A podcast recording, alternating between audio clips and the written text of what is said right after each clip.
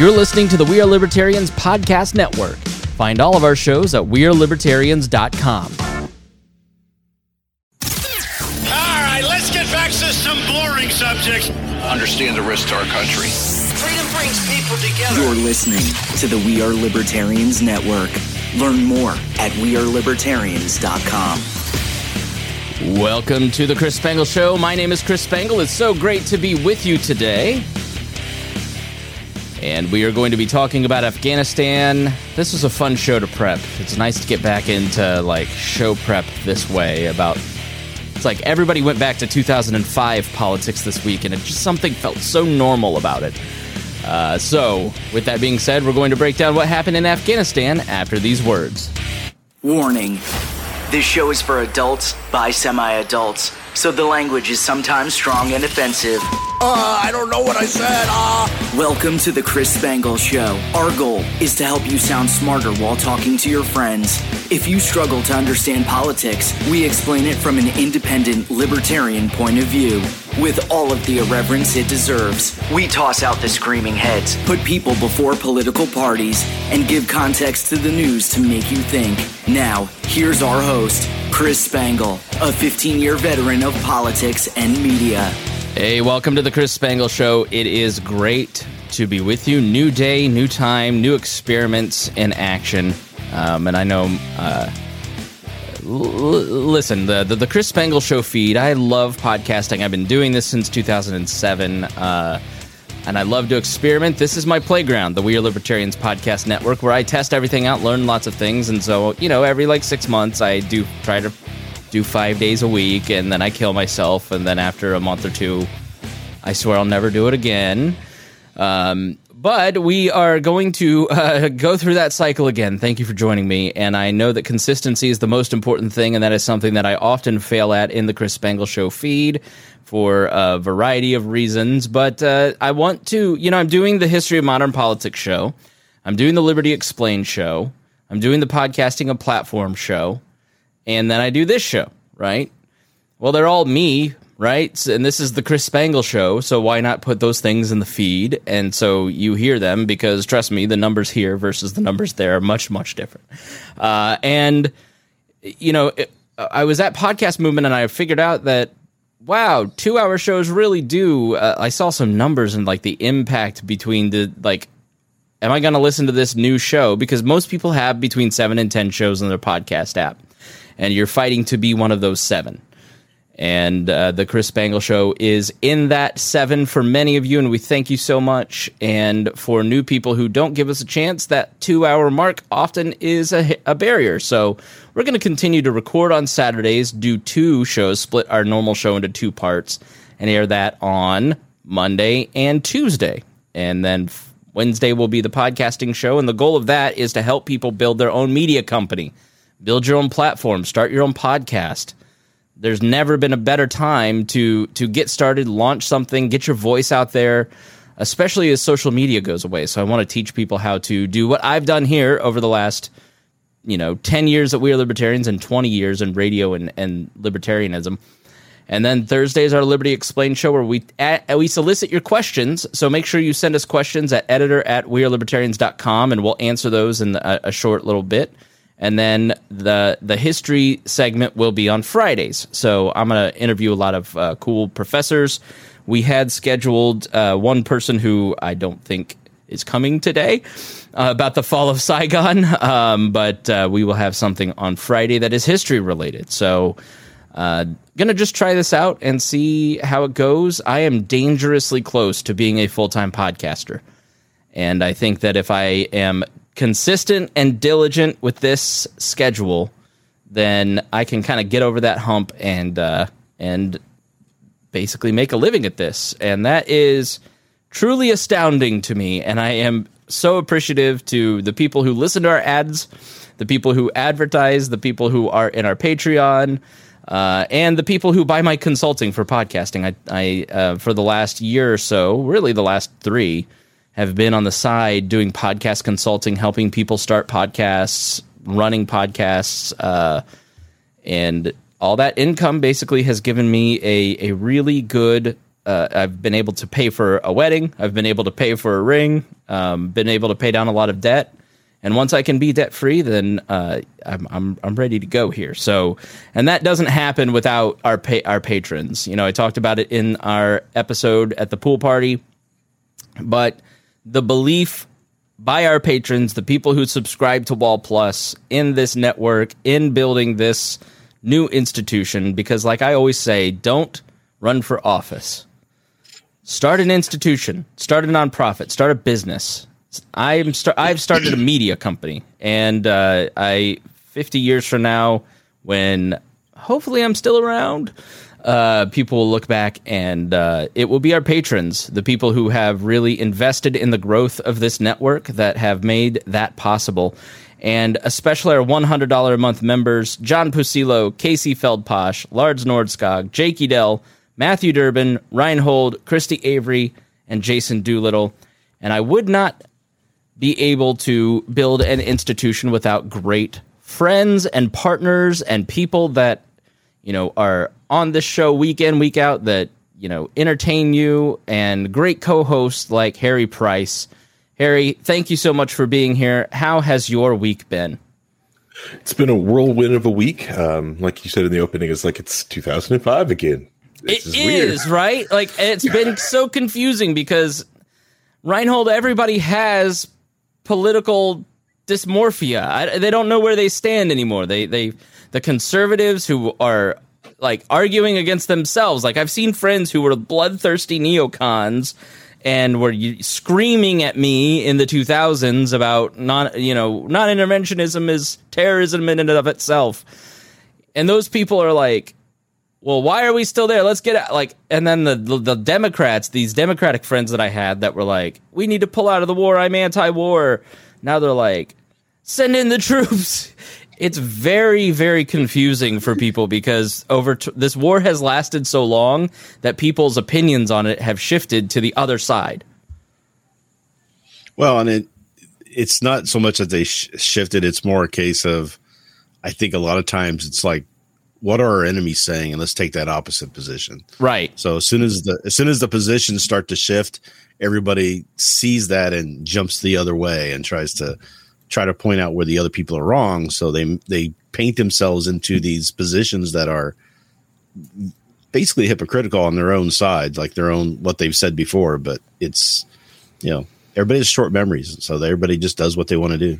Yeah. Well you got into you got into that by pointing out who voted for the war and who didn't, and some some very it, uh, it turns out that Barbara Lee was right. People, yeah, some very I, dedicated people uh, didn't like that you pointed that out. But I, I unfollow my own post, so I have, I'm totally unaware what anybody said. But uh, listen, when it comes to non-interventionism, uh, you know, my own personal history it goes back to 2008 and the Ron Paul campaign in 2007. I, you know, I think everybody was influenced by that.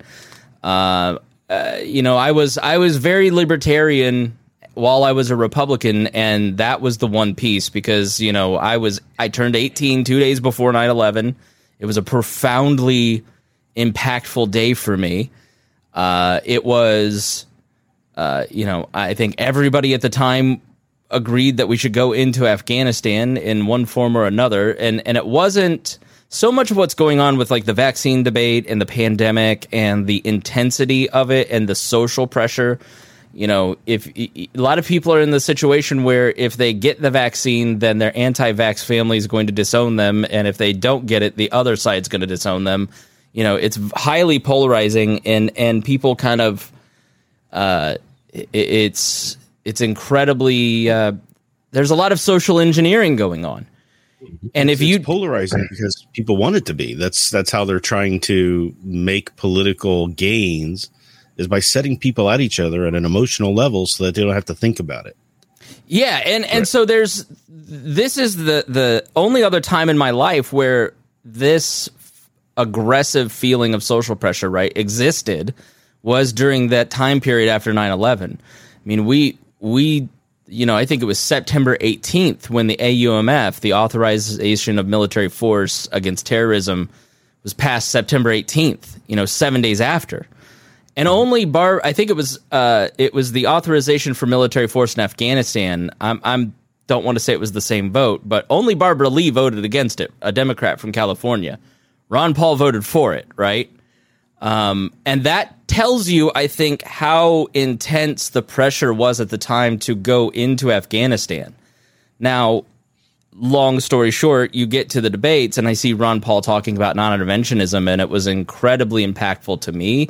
It completely, I mean, I'm the guy who put together a pro war rally uh, and I, wonder if I have it uh, publicly available. I don't think I have because people who who don't listen to this show who has have an opinion of me that is usually just uh, it may be. Let's see.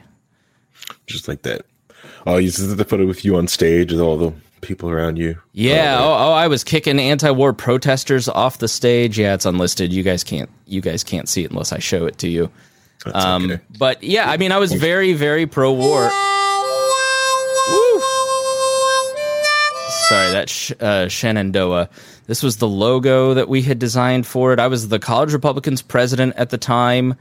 Uh, and we were uh, just trying to do something nice for the troops that were already in Afghanistan. Uh, guy put together a video for it. You know, it was. Let me turn this down here a little bit you know, it was it was a pro-war rally, but it was a, a Thanksgiving for the troops. This is the day after Thanksgiving. It's a support rally on the Monument Circle in downtown Indy uh, in 2003. Andy Horning uh, spoke at it, a mentor of mine. Uh, let me see if I can find my uh, silly, goofy self. But you see, it was a big production. You know, mothers of mothers of the military. You can see your head popping in the background. You know, we had congressmen, uh, that's Larry Borst, who was a state legislator. All the Republicans wanted to speak at it. Uh, we had Sammy Davis. There's here's me. Karen and Amy, I realize that this is more for the families who are here today. Uh, they sacrifice a lot, and none of us, if we don't have family in the military, can't understand the agony that they go through on a daily basis.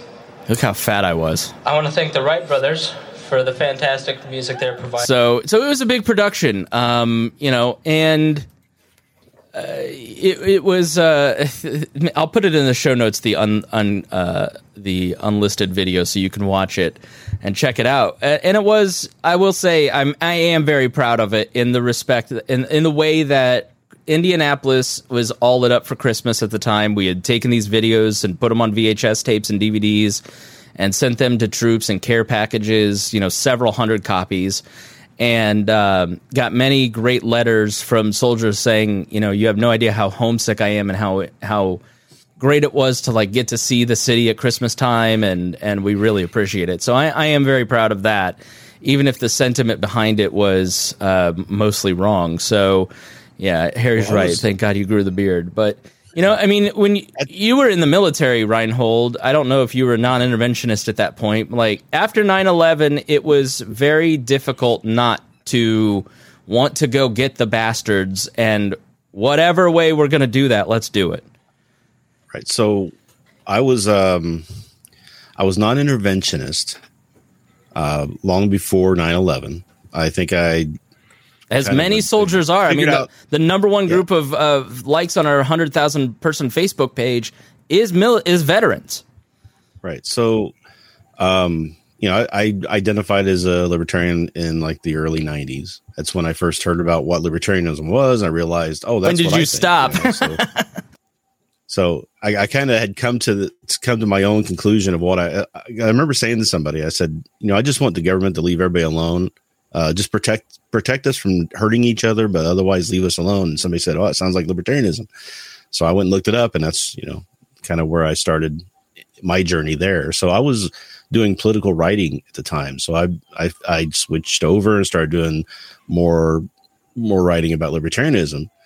Um, during that period. So leading up to the to 9/11, I was very much anti, you know, intervention. Um, you know, I remember the first Gulf War and how that came about and, and everything. So I was kind of against all that and, and some decisions that were made there. But uh, I actually wrote an article defending 9 11 and the, and the decision to go to Iraq. right? And, and what was funny about the time too is that I remember right after, um, right after the attack, and people were talking about what we're going to do, and Bush said he wanted to go to Afghanistan because that was where the Taliban ban was, and that's where all this was kind of developed from or, or planned from. Um, and they were giving them protection. So let's let's go there and get those guys. And the Democrats at the time, some one of the Democrat senators, and I don't remember the name. I need to go look it up. Um, but he said that we're going to give him one. We'll give him one war. And so they all agreed to support the Afghan Afghanistan. So when he started to go to Iraq, of course, that's when the Democrats were like, "No, you can't go there." Yeah, and Right? they, So they, they were just as much justification. Yeah, I mean- just as much justification to go to Iraq that there was in Afghanistan, but it's the Democrats who said, "Nope, that's enough. We gave you one. You're not getting another one." Yeah, I mean, Darla rightly says Biden voted for the war in Afghanistan as it was ninety eight to zero and like four twenty five to one in you know in the decision to go to Afghanistan. It was much more controversial to go to Iraq, um, but Biden voted for the war in Afghanistan, but said whenever we ended the Afghan war was it was going to end badly. So Biden voted for a war he always knew was going to end badly. He was head of the Council on Foreign Relations at that point. He was head of a Senate Armed Forces Committee at the time. Famously, didn't really hold any hearings pushing back on the invasion of Afghanistan. Um, but somewhere along the way, became one of the more rabid anti-war Democrats, and and if you read Barack Obama's autobiography, um, Ryan Lindsay told me this. I didn't read it, but uh, it basically says like, and I remember this at the time. Like Biden and Obama were on the outs because Obama wanted to greatly escalate and have another surge in Afghanistan, and Biden was really against it.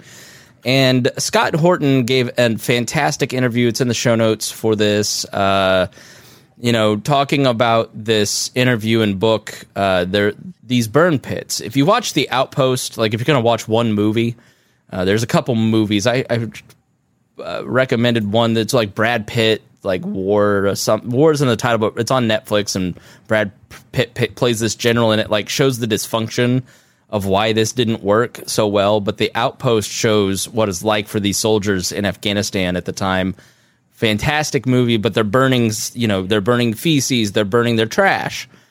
And one of the guys says, This is going to be the Agent Orange of this war. It's going to co- give us all cancer, burning all these polycarbonates and all this junk.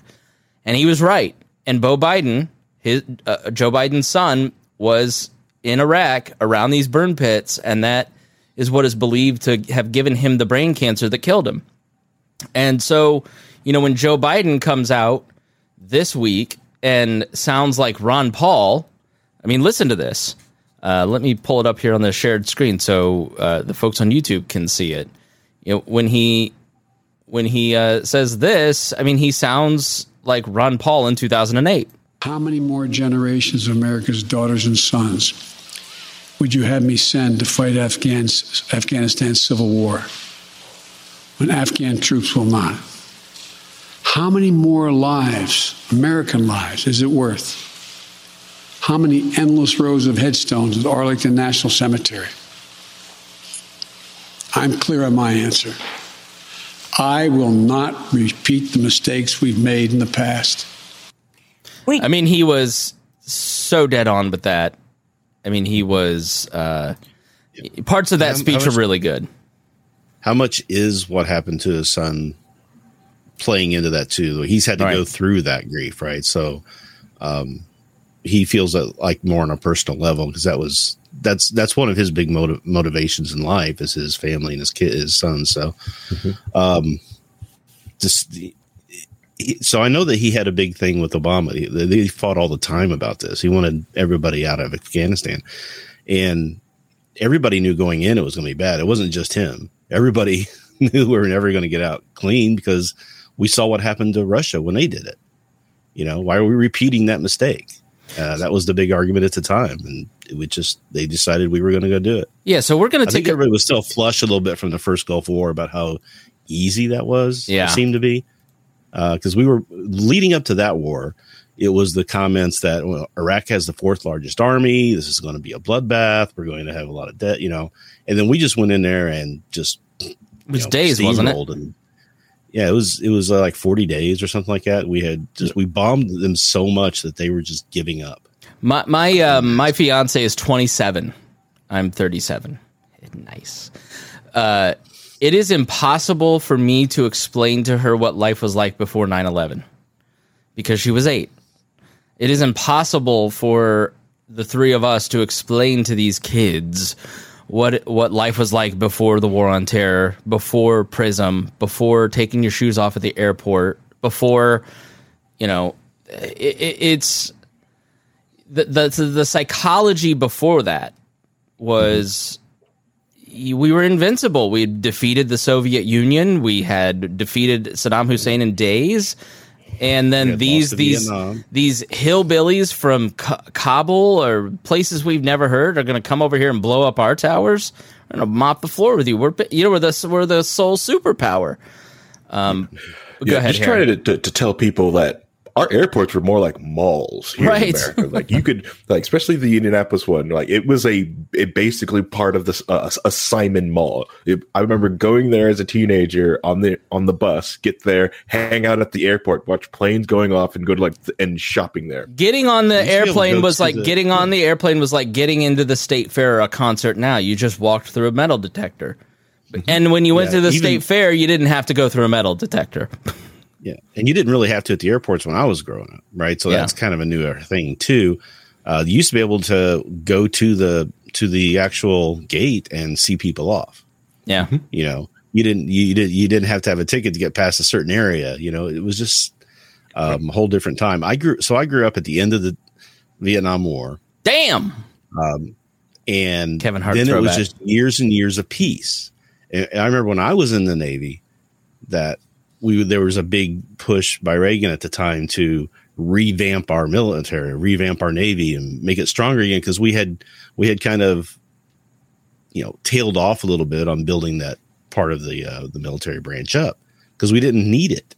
Um, so that was kind of a big push at the time, but it was still less than what we saw. You know, it was it was still a time of peace. It was still relatively peace. I mean, we still had these things happening, the Cole and the Beirut and all that stuff was going on, but it was never, you know, like a big war engagement like we have now.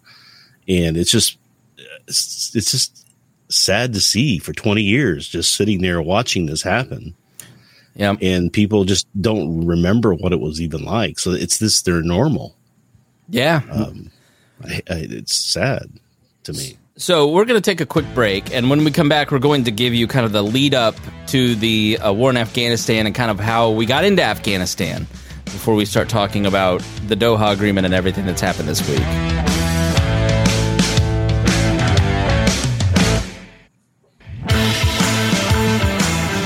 Welcome back to the Chris Spangle Show. We are talking about the the uh, before the Forever Wars. we're talking about how we got into Afghanistan trying to help you uh, get the context. I know many of you, and when we had a live show on 9 11 years ago and Dakota was on, Dakota's in his early 20s still. Uh, that's how young he was. And he didn't even know. He We asked, who, who attacked us on 9 11? And he goes, uh, Saddam Hussein? Right? Like he didn't have any clue. He didn't even, you know, people don't Harry, your mic just gets like super loud sometimes. It's really weird. Oh, I think it's. Hold on, I know what it is. I, I apologize. It's, it's, the dock. I apologize. Hold your on. get your dock under control, man.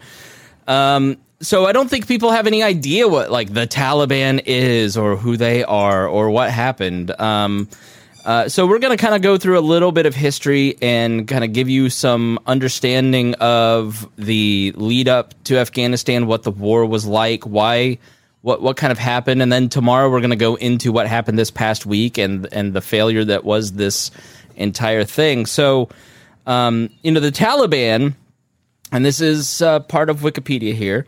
Uh, the Taliban, which refers to itself as the Islamic Emirate of Afghanistan, they're a militant organization that operates solely in Afghanistan and they emerged in 1994, taking advantage of the power vacuum that was left following the aftermath of the Afghan Civil War. So the uh, the, the Soviet Union comes in, and occupies Afghanistan. The Americans drew them into Afghanistan as a way to. So, part of what Reagan's strategy was in defeating the Soviet Union was to get them to spend, spend, spend. So, he, he increased military spending, increased all these uh, actions around the world. Trying to get us into uh, kinetic warfare to draw in the Soviet Union because basically to bankrupt them and and it worked. And they drew him into Afghanistan, and the army fighting the Soviets were funded by the Americans. Watch Charlie Wilson's war, and they funded the Mujahideen. One of the biggest backers and generals of the Mujahideen at the time in the 70s and 80s was Osama bin Laden, son of an oil billionaire. And they were fighting with American weapons against the Soviet Union when they withdrew in the in the mid 80s, the Soviet Union collapsed 2 years later. And so then there's a fight they just leave and the country collapses into a civil war and the Taliban is a group that is kind of formed out of that trying to take advantage of that power vacuum. And the group was mainly composed of Afghan religious students who studied Afghan in Afghan madrasas as well as Pakistani madrasas during their times their time as refugees, um, and who had fought in the Soviet-Afghan War under the leadership of Muhammad Omar. Now, Al Qaeda is different than the Taliban; they're not the same. Uh, the Taliban operate. Uh, you you have different groups. Afghanistan is a country, but it is not a country in the cohesive way that we think of, right? Like Mm-hmm. Avon is next to Plainfield, is next to Brownsburg, which is next to Speedway, is next to Indianapolis, but we're all kind of the same, right? In Afghanistan, you have it's an incredibly mountainous country. You have tribes. For instance, when the Americans invaded at in 2002, there are infamous or famous stories basically of soldiers going to tribal people thinking and the tribal people think they're Russian because they had not heard that 15 to 20 years earlier the Russians had left. So they just assumed the Russians were still in the country and these Americans were Russians. Uh, translators had a hard time because they were never. Uh, th- you'd have to know 25 different dialects for anybody to talk to each other. So it's incredibly. It's it's a patchwork of tribal villages. It's not a cohesive country, which has been a big reason.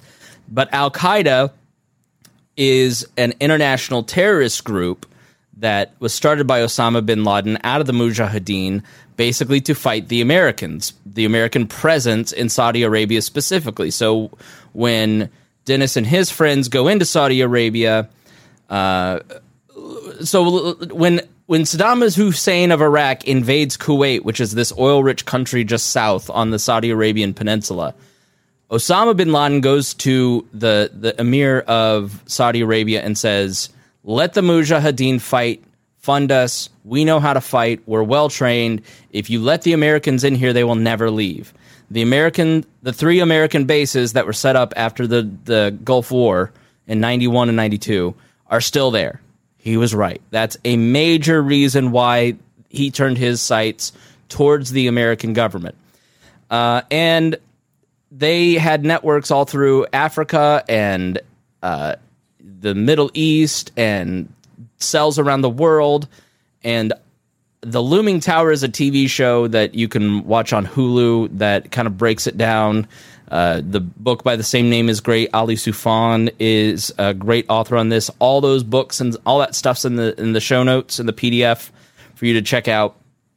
Um, so, uh, but Al Qaeda was able to host bases, training camps within Afghanistan. So, when the September 11 attacks happen under Bush, uh, they go to the Taliban and say, hand over Osama bin Laden. And the Taliban, I mean, they're not just going to hand him over, right? They, they, they have uh, deep ties and, and affiliations to Osama bin Laden, even if they are separate groups. They're not just going to hand him over to the United States. So they, they say, we want proof. And so that just ticked off George Bush. Um, so, and this comes from Democracy Now! as they give a little bit of a brief history lesson as to what happened next. Turn now to look at the roots of what's become America's longest war The U.S. invaded Afghanistan October 7, 2001, less than a month after the al Qaeda attacks on the World Trade Center and the Pentagon.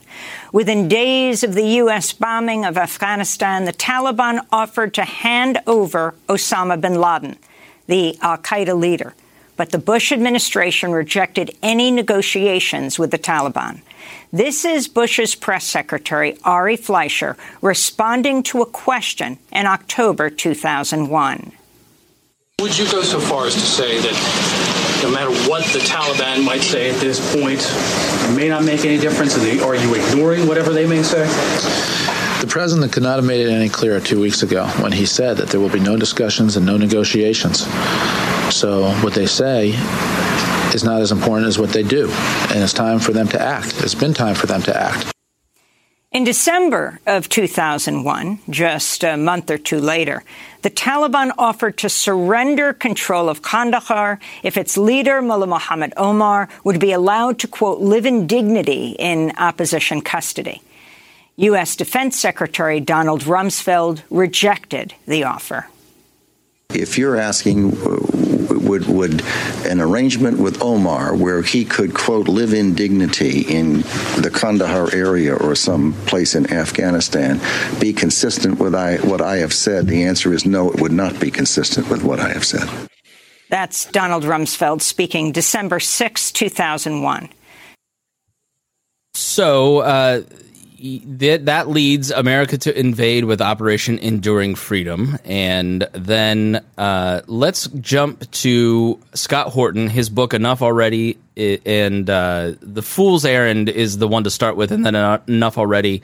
Uh, Scott Horton is like the best on this stuff. He's followed this stuff forever. He's very meticulous in how he writes things. Uh, and he he's I've never interviewed him because he's interviewed on every single libertarian podcast like every other week. Um, but I'd love to talk to him because I. Eh, but his best interview that I think he's ever done was just with Reason Magazine's Nick Gillespie, uh, and it was really thorough and really worth your time listening to to get a full perspective, not just on the history, but also what happened this week and and what's going on with China and other global players. And uh, definitely encourage you to go to antiwar.com, check out Scott Horton, go to the Libertarian Institute and listen to uh, Scott Horton's podcast and just that one. The rest, avoid. Uh, um, no, foreign policy. Uh, what's the one that Trisha always recommends to me, guys? Foreign policy. I don't know. It's really good too. Uh, he does a good job. But Scott Horton uh, this is a little bit of a longer clip, but he gives kind of some more context to how things, why Osama bin Laden attacked us, and what happened in the in the days following that.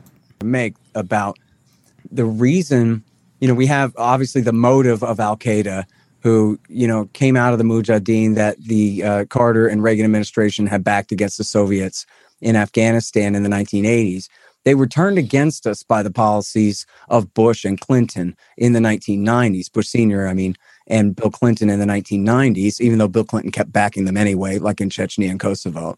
Um, but then, you know, they were turned against us, especially uh, first and foremost because of the American bases in Saudi Arabia being used to continue the blockade and the bombing against Iraq there. And that was the number one cause, and there are others. But anyway, uh, but then the and, and, just to put a point, just to put a point on that, that was when Bush said they hate us. George W. Bush said they hate us for our freedom. Um, it was actually, you know, plausible that uh, Al Qaeda hated us because we were we had bases in Saudi Arabia. Oh, sure, and in yeah. fact, and elsewhere throughout the world. Yeah. Yeah, I mean, the most important thing that you can do is just read Osama bin Laden's declarations of war from 1996 and 1998. The first one is called Declaration of War Against the Americans Occupying the Land of the Two Holy Places. Not subtle. Um, and uh, and both of them, and then there's the letter to America that he that uh, the Guardian published in early 02 uh, explains all this as well. That the motive, and, and in fact, there's a, a very authoritative source, especially for right leaning national security type folk who might be listening to this is the former chief of the CIA's bin Laden unit, Michael Scheuer, um, who's uh, a very conservative guy and the former head bin Laden hunter at the CIA. And he said, look, these guys are religious radicals. Of course, they are the leaders of, of Al Qaeda, but they don't hate us for who we are or because of who they are. They hate us because of what we do. And in fact, Scheuer's thing was as a CIA analyst, he would be like a very objective, neutral reporter, and at least sometimes, and say, listen, if you still want to continue these policies, that's fine. This is a democracy. Talk about it, vote on it, keep the policies. All I'm saying is you need to understand these policies are what's driving the terrorists' war against us. Just simple as that. And very quickly, it's the bases in Saudi to bomb and blockade Iraq, support for Israel in their occupations of Palestine and at that time also of Lebanon, support for all the kings and dictators and sultans and el presidentes of the region, pressure on them to keep oil prices artificially low to subsidize our economy at their expense. And then, as they accused, turning a blind eye to Russian, Chinese, Indian, and Uzbek oppression of Muslims, which, as I was saying before, isn't really true because Bill Clinton was backing the Mujahideen against the Russians in Chechnya and against their friends, the Serbs in Bosnia and in Kosovo.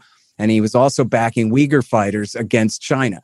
So, in fact, after September 11th, Bill Clinton and two of his Democratic allies from the House, Brad Sherman and Tom Lantos, all three of them said something like, How could the Muslims attack us? After everything that we've done for them lately. But the thing was, the six major reasons that they were targeting us were all still in play. And the fact that we had backed them in Kosovo did not bribe them off. But here's the real point. I'll try to wrap this up quick is that so that's their motive. But the strategy was to bait America into making the same mistake that the Russians had made and invade Afghanistan to bog us down, bleed us to bankruptcy, and force us out the long way and the hard way.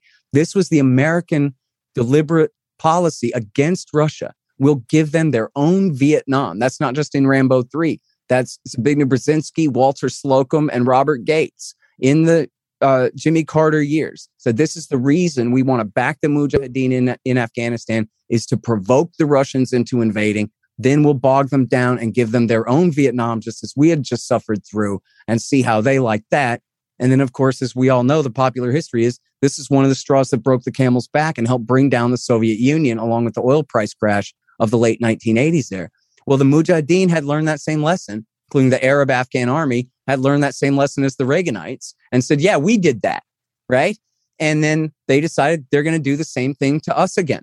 And so when George Bush decided we're going to go to Afghanistan and stay, he was doing exactly what bin Laden wanted him to do. When then he went to and took out the socialist infidel, as bin Laden called him, Saddam Hussein in Baghdad, that was, as Michael Scheuer called it, a hoped for but unexpected gift to bin Laden that he would turn Iraq, at least Western Iraq, became Jihadi University. Now, then, if that's true, which it is, then when Obama went to Libya and then to Syria and helped even to inadvertently, they weren't really going for this, create the Islamic State Caliphate that ended up invading and, and taking control over all of Western Iraq from 2014 through 2017. This is all Osama bin Laden's wildest dreams. Remember in the Bush years, Glenn Beck would threaten us with the Islamo fascist caliphate. But then you look at a map and you go, well, where is it? Because there's all nation states in the way. There's no caliphate. Well, Bush's Iraq war and Obama's Syria war created the caliphate of bin Laden's wildest dreams and, and Glenn Beck's nightmares. All of that is all, as they say in soccer, own goal, right? None of this had to happen at all. Do, um, you know. So obviously, you see uh, solid interview there, uh, great stuff. And so, you know, in the in the early weeks of the the invasion of Afghanistan, I remember somebody was telling me they were they had in Afghanistan. They were a soldier, and they're like, we flew in with a bunch of F-16s, and and Horton alludes to this in the, in the first chapters of his book. Flew in there with our F-16s, blew up everything that was Al Qaeda, and f- we could have left. We could have walked away at that point. And you know the the numbers of Al Qaeda in the in Afghanistan went from thousands to like filling two two school buses. Uh, so you have uh, you have no real justification for that long term nation building idea. And You you have successive administrations like George Bush, you know, surges in Afghanistan. When Barack Obama, even though he runs on an anti-war platform, gets in and increases the uh, the amount of troops in Afghanistan. Trump, when he gets into office, it increases it to I think it was 12,000, 15,000 troops in Afghanistan. Drops the mother of all bombs. You know, so successive presidents in kept trying to rebuild this country. And so you have basically but the, the, there's one scene that just is perfect in cap capturing exactly why this project did not work, why we should not have been there for 19 years because it was a fool's errand.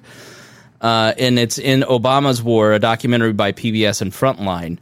And just just watch these guys. You have basically two sides, young soldiers and tribesmen in Afghanistan trying to communicate to each other to fulfill the the needs or or orders basically of the Taliban and the American military. And notice the general that talks in this. The guy that put this plan together, Michael Flynn, thinks Hillary Clinton eats babies. So obviously we're not we weren't coming with our best. So check this out. This is from Frontline.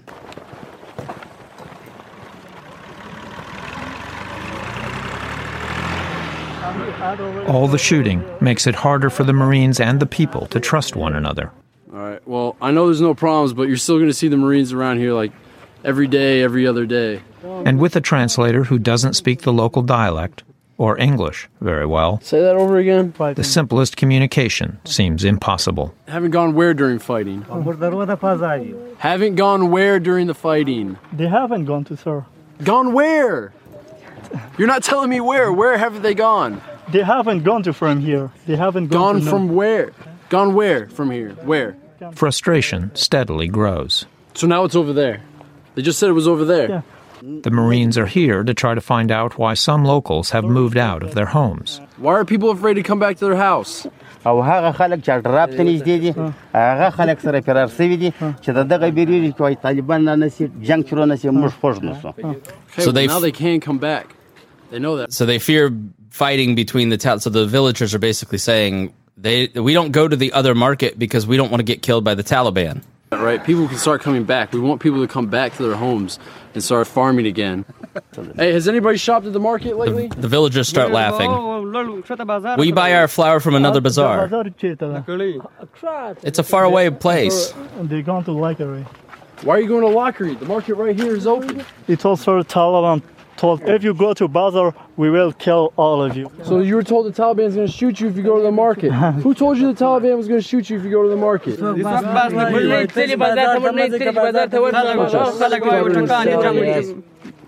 Who? Who told you all you'd be shot if you go to the market? How well do you think your Marines understand counterinsurgency doctrine? They understand how important it is to win the population. They, they understand that. It's sometimes difficult with Marines to rein them back. Now I'm going to ask this question for the fifth time. Hey, ask him to stop. Ask him to stop. I'm going to ask this question. What I try to tell the Marines all the time is the, the, the guy that you are nice to today is going to be the guy that doesn't shoot at you or another Marine two rotations That's from an now on the ground back. commander. They didn't, they didn't answer my question. Listen to me for a second. Listen to me right now. All right? You all are not cooperating. This is a war about personal relationships. It has to be a cultural shift in how we think about what we're doing. This is how we will win this war. This is how we will succeed. I need you all to answer my questions. If not, then I'm going to believe right now that the Taliban does come here, they talk to you, you talk to them, and you're still on their side. All right, you need to understand that we are here to keep the Taliban out. Translator saying is, you know, we're here to kick the Taliban out. Why aren't you helping us? They all start laughing and say, What can we do? What can we provide for you? You have planes and tanks and guns. We're simple people with nothing. We don't even have a sword. If you can't win, then how can we? So you've got these generals who, you know, are in the Washington D.C. like Flynn saying, "Oh my, we we, you know, we just it's personal relationships that will win." And then you've got this 22, 23-year-old kid condescendingly talking down to these villagers, yelling at them saying, "We're here to help you."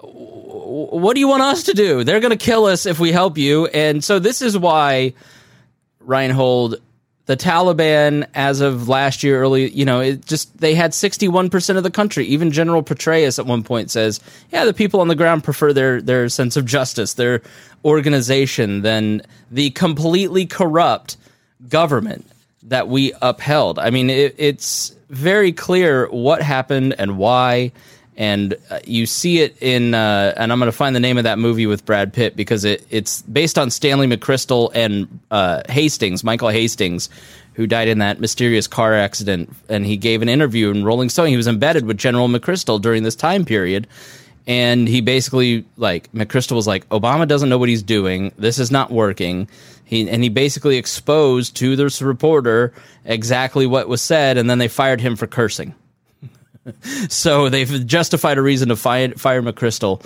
Um, and then the cycle just kept repeating. And the Afghan government was completely corrupt.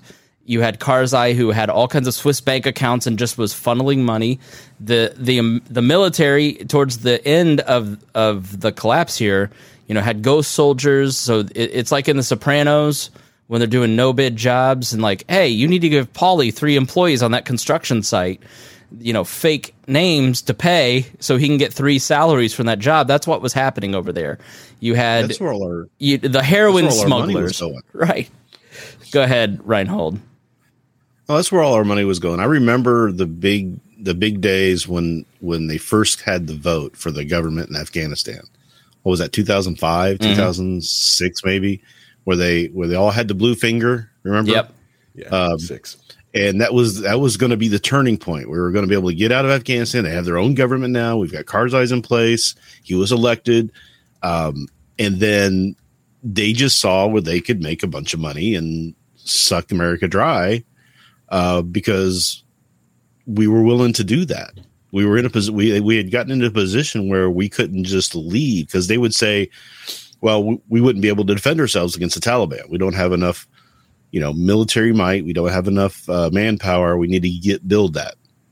So we just invested so many resources, not not just the people that we were sending over there and, and getting killed and maimed and um, put in situations where they had they had so much stress, PSTD that um, or PTSD where they were um, killing themselves. You know, I mean, th- that's been a huge epidemic from this war. It's been an enormous uh, problem this week because yeah. you, you you talk to friends who are soldiers and they're like, "Is my friend alive? Are they going to make it?" Like they genuinely loved the the people that were their translators or that helped them, you know, fellow Afghan soldiers from the military, and they're now you know in grave danger, and that's just been an added layer of trauma that probably could have been prevented uh, if the the exit had been done better, differently. Differently. Go ahead, Harry. Yeah, I mean, yeah, differently. Like even like Biden said, like this was going to be chaotic, and everyone knows it's going to be chaotic. Everyone knew this was going to happen, but that for some reason they couldn't foresee it to happen that quickly, and that you know you could have done different things to like, uh, well, like we're gonna like it was the more of the planning and you see a lot of the generals are like well we had different plans. We had different plans and this is the plan they went with. And but everyone knew this was eventually going to happen. China knew everyone was knew eventually the taliban was going to take back control of afghanistan but you no one knew how fast and how chaotic it was going to be. And it's not even how I say like it's only that chaotic as people like may even make it out to be even not right there on the on the floor. Like the taliban is is not really like right now like just butchering people's, uh, you know, butchering people. They're more just telling you, you got to get the heck out. You need to leave. Yeah. And well, the, the, the bad part is, is that I, I think a lot of their planning and thought process was under the impression that um, they, they just misunderstood what was going to happen. What, what the reaction to, uh, of the Afghan people is going to be because they see United States leaving and I think I think the uh, leadership and even the past administration felt the same way. Probably that uh, once we leave, they'll be able to stand up for themselves, and they'll at least put up some, you know, some sort of fight to keep their country. and they didn't. They just rolled over, and it's a lesson they did not learn from Vietnam, where the same thing happened.